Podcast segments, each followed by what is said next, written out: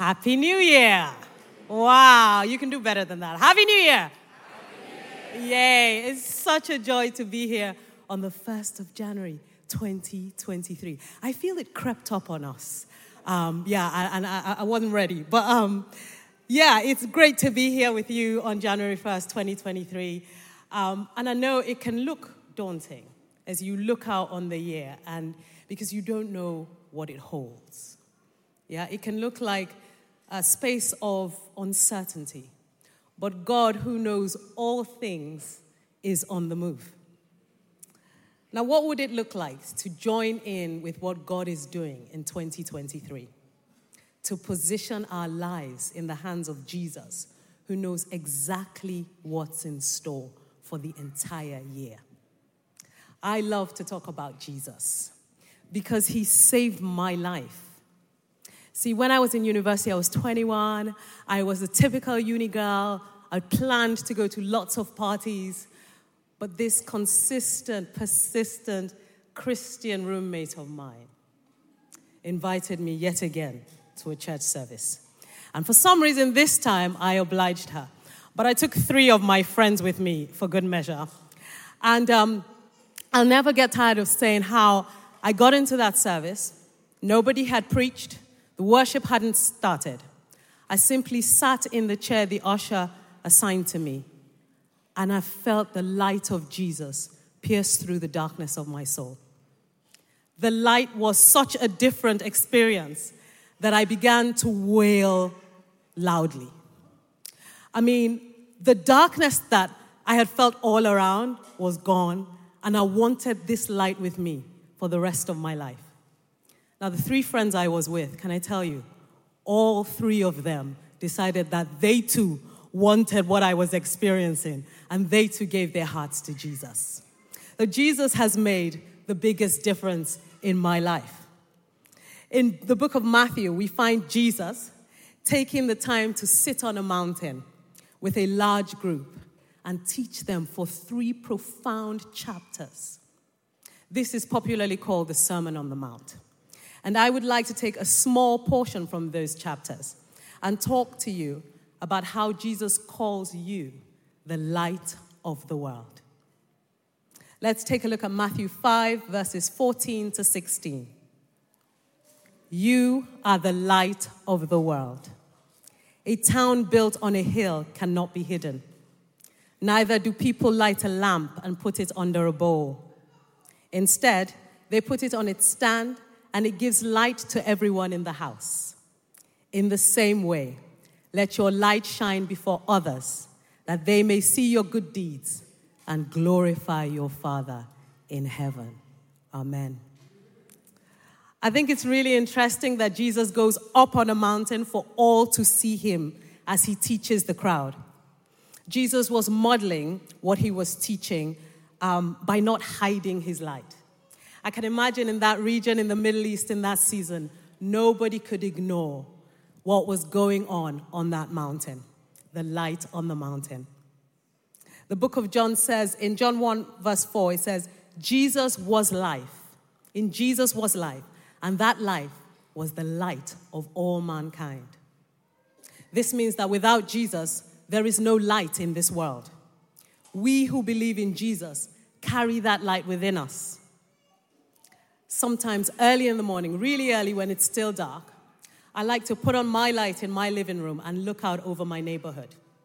And normally there's no other light on apart from mine. And I wonder what it's like for somebody looking out from the darkness. Maybe they see my light. And maybe that's who we are. That's what we are. A lonesome light in the darkness. A hope in the darkness. A light on a hill that cannot be hidden. What would London look like if there was a light on on every street? A beacon of hope for anyone looking out from the darkness. That's what you are if you believe in Jesus. You are the light of the world. So how do we shine this light in London? How can we light up London in twenty twenty-three? I'd like to share three things that are on offer today for shining your light in twenty twenty-three. The first one is to know the light for ourselves. one of the things that I love doing the most is growing vegetables. And I used to have a really large allotment. But the previous owner had left it in a state and it had weeds growing everywhere. And so I had to go to the allotment at least four times a week, trying to get it ready for planting. And I had great plans for this allotment. I wanted to grow tomatoes, potatoes, cucumber, the works. I had really great plans, and I was going to take a portion at, at a time and sort it out. But on my allotment, there was a really notorious weed called bindweed. I don't know if you heard of it, but it's one of the worst that you could have. It chokes your vegetables, and then you don't have a good crop. So here I was, tugging and pulling at the bindweed, when I heard a voice behind me say, "You know that's not how to take out bindweed." And I turned to find this lovely older Jamaican guy with the kindest of eyes. And he walked towards me, putting on his gloves. "Do you want me to show you how to take out bindweed?" And I was like, yes. So he cornered off a portion of my allotment, and then he began to show me. He said, "The way you're doing it, pulling at it, it'll simply grow back. You need to take it from the root. You need to be patient and gentle." Not my finest qualities, but anyway. Uh, so he started to show me. He was pulling. He would pull out one at a time, and as he tugged, if there was resistance, he would dig gently around it and pull again. And he kept on repeating that process until he removed each one in that portion. Now, if I'm honest, halfway through what he was doing, I was thinking, it already looks good already. I don't have time for this. I just want to plant now. But this kind man kept on repeating it until he was done. And he made me do it too, so that I could do it for myself on the rest of the allotment. I'll never forget that experience of working with him, because that portion of my allotment, it remained throughout the best part of my allotment. It continued to produce the best and fattest vegetables all through the time I owned that allotment. The light we carry is the light of Jesus Christ, and it is the most powerful light there is. It is the same power that created the heavens and the earth, and it is the same power that raised Jesus Christ from the dead. That power now lives in you and I, and I think it might be a good idea to get to know the power of the light we carry inside us. We need to wake up and get to know this light within us. This light brings salvation to all mankind. I was reading this book called Loved by Johnny Gumbel, and he refers to salvation as the total putting right of all things. This means there is no part of your life, no matter how dark, that this light cannot transform. There is no bindweed that God is not willing to painstakingly, patiently walk alongside you to remove from your life. He wants you to know who you are and whose you are. twenty twenty-three is not the year for surface level solutions. It's the year to go deep with Jesus. See, I just wanted to get on with planting, but love is patient, and it wants to go slow and get to the real root of the problem, because love wants you fully restored. John one five says, "The light shines in the darkness, and the darkness has not overcome it." This means that light always wins.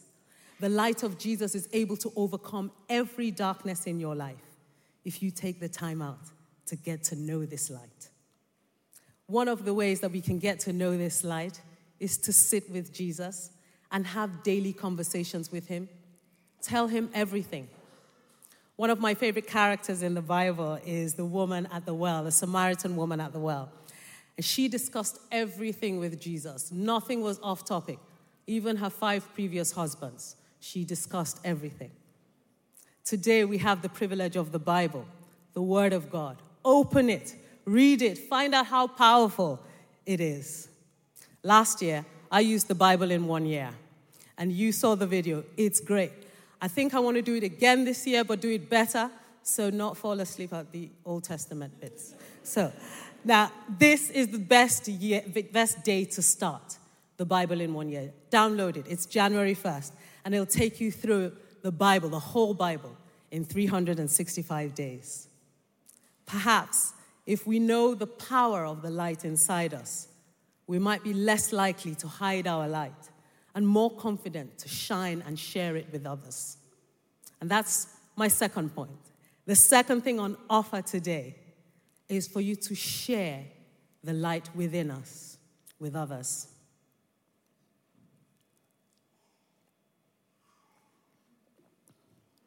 We read earlier in Matthew five fourteen, in the same way, let your light shine before others. Just imagine if I saw people with struggling with bindweed and I just kept staring at them and hid all the information that I knew. That would not be good. We need to go out and share the light of Jesus with others. Pope Francis puts it like this. We need to share it so much that we begin to smell of the sheep. That's what Jesus did. He wasn't fancy and far from those living in darkness. He ate with tax collectors. He waited for the woman at the well, and he went into the darkest areas and delivered a man with an unclean spirit. Now, when I had my first child, I went back to work after maternity leave, and I wanted all my colleagues to think I had it all together. You know, I didn't want them to know that I was tired and exhausted, that I couldn't remember the last time I had four hours sleep. I didn't want them to know that my body constantly felt as if I'd been in a car accident. So what did I do? I put on makeup, drank too much coffee, and overcompensated with how I, how I dressed to work. So one particular day, there I was again, dressed sharp to the teeth. And I was on my way to my job as a program manager in the civil service. I got my daughter ready, put her in her buggy. And just as we were about to leave the house, some of you will be familiar with this look she gave me, and I knew she would need an intense nappy change. So I grabbed her, changed her, put the nappy in a bag, uh, washed my hands, grabbed my lunch, and raced for the train station. I made the train, guys. But this train was not worth making. It was so packed. And just imagine I'm with my buggy trying to get on. And not only that, it smelled really bad. It was so bad. London commute. Welcome. And so I got on this train. It was the same. I got on a bus to my chil- my daughter's nursery. It was the same. It was packed and it smelled bad. Come on, what's happening, London? Anyway, I dropped my daughter off at the nursery and I was about to walk into my office when I smelled that bad smell again. And I'm like, wait, hold on a minute. This smell has been with me on the train. It's been with me on the bus. And it's now here. Maybe it's me. And then I looked at my hands in horror and realized I had thrown my delicious lunch down the rubbish chute and I had carried a smelly nappy all across London. Looking back, it shows how exhausted I was. And I made it worse by trying to put on a mask for my colleagues. Perhaps it would have been better if I shared my pain instead of hiding it. Perhaps I could have started a mother's group for people like me and used the opportunity to share the light of Jesus. After all, the light of Jesus doesn't prevent us from problems. Instead, it helps us confront and overcome these problems. That's why we must let others know about this light and the power it has to help them out of any darkness in their lives. When this Samaritan woman at the well had a conversation with Jesus, she dropped her water pot, the very thing she came for, and then she ran out into her community to share the light of Jesus. When Jesus healed the man with the unclean spirit, the man wanted to follow Jesus everywhere. But listen to what Jesus told him.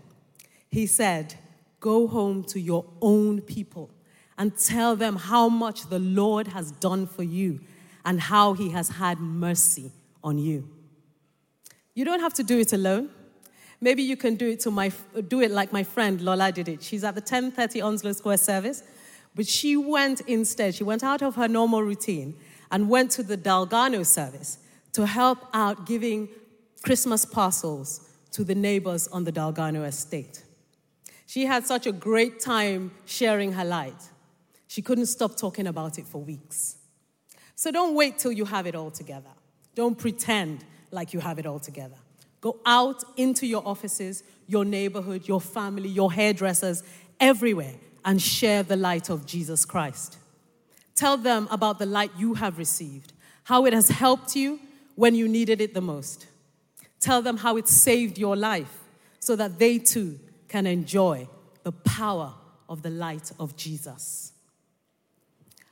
When we start getting to know the light and start sharing our light, we might be tempted to think it's all about us and we're doing great.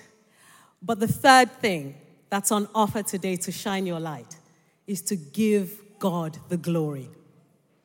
Earlier we read, "Let your light shine before others, that they may see your good deeds and glorify your Father in heaven." That's the reason we must get to know and share the light we carry, so that people see our light and glorify our Father in heaven. It's all about pointing it back to God, the source of our light. We want people to know the love we have experienced, so that they see the light within us and say, "That's a different light. I want that." We want it to always be about Jesus. The light of Jesus within us is countercultural, and it causes people to take a second look. It puts others first. It initiates service. It stands with the poor and the oppressed. It says no to injustice and yes to equal rights. We want to light up our whole city with it and make the whole of London give glory to our Father in heaven. He is already on the move, lighting up London by the power of the Holy Spirit. Because at the end of the day, it is the Holy Spirit that empowers people to believe. One of the ways we can point it all back to Jesus is by inviting somebody you know to Alpha. Alpha is a chance to get to know Jesus and to explore the Christian faith in a fun environment. You get a meal, you're in a small group, invite your friends. This is a perfect way to begin the year.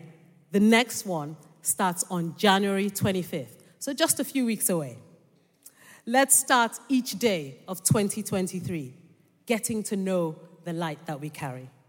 Let's go out there every day and share that light with others. And let's ultimately lift our hands at the end of the day and acknowledge the source of that light, Jesus Christ. Let's light up London together, because Jesus calls you the light of the world. Amen. Amen.